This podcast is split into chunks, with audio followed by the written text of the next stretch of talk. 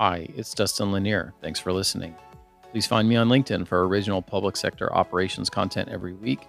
And please reach out to me if I and my team of procurement professionals at Civic Initiatives can help you be a public procurement change agent.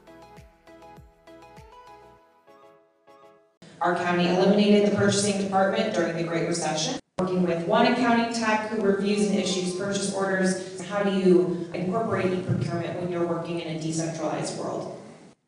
Well, I'm still stuck on eliminating the purchasing function. I'm, I'm getting my head around that one. So here's why I'd suggest to you that even if you chose to say we don't have a central procurement function, you still have to consider procurement something that has to be professionalized, even if it's decentralized. That's how your money is spent and expressed. And if you have huge inconsistency across people about their skill level on actually executing the work, then all it takes is one or two procurement failures to bomb your whole procurement function back into the Stone Age. One person put, does a bad job on putting out a bid, or they do a time and materials type of a bid when they should have done a deliverables type of bid, and then now there's some story about cost overruns and non delivery. It just creates risk. So if you're going to not have a central procurement function, I'd still suggest that you should have a relatively strong procurement manual. You should have a very clear P card strategy. And then for best value type solicitations, at least one person that knows how to do that.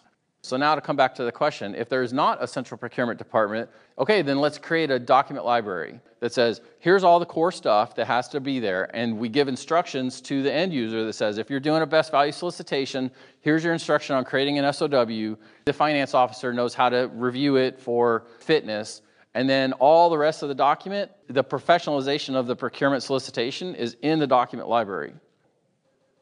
Uh, and you spoke about the importance of, I think you said professionalizing, you know, the procurement function, which I think is is absolutely true. And, and so you may have to justify the addition of, of staff or, or the addition of a procurement agent, something like that in your organization, especially if you're working in a decentralized world. You know, you still want to have that core function.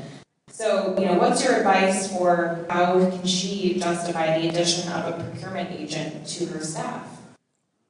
So, this is the method by which we are visualizing and communicating with our vendor community.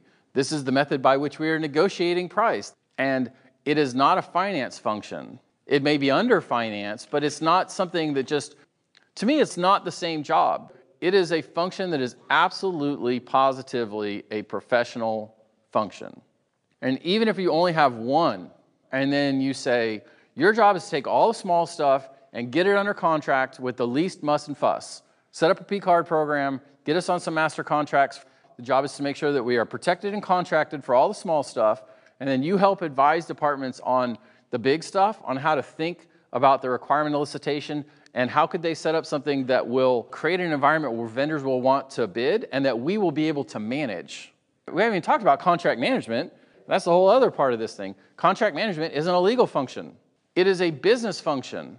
Because we enter into a contract not to sue or to win in court, we enter into a contract to get an outcome. So a contract manager is encouraging people along the way to fulfill their responsibilities. It's encouraging the department not to change the, the middle in the middle and then yell at the vendor for doing something that was never part of the contract. It ensures that we are able to enforce our business relationships. So, contract management is a business function. When contract management fails, it is a legal function but again, if you don't have a procurement person, then you probably don't have anybody doing contract management. That's where procurement fits in. They fulfilled system design against the money to make sure that the departments are able to deliver their mission and do it in a way that the vendor's interests are aligned with the department's interests for the purpose of executing the work of your city or county. And if you don't have that function, then those pieces are falling into little pockets but there's no central focal point for that activity. A purchasing agent is the focal point for that nexus between finance, business, and legal and our relationships with our vendors. And, and I, I don't know how you can deliver on some of the expectations of councils to be able to manage that function, protect cost, execute a, a vendor supplier program, and be good at managing our contracts without that focal point.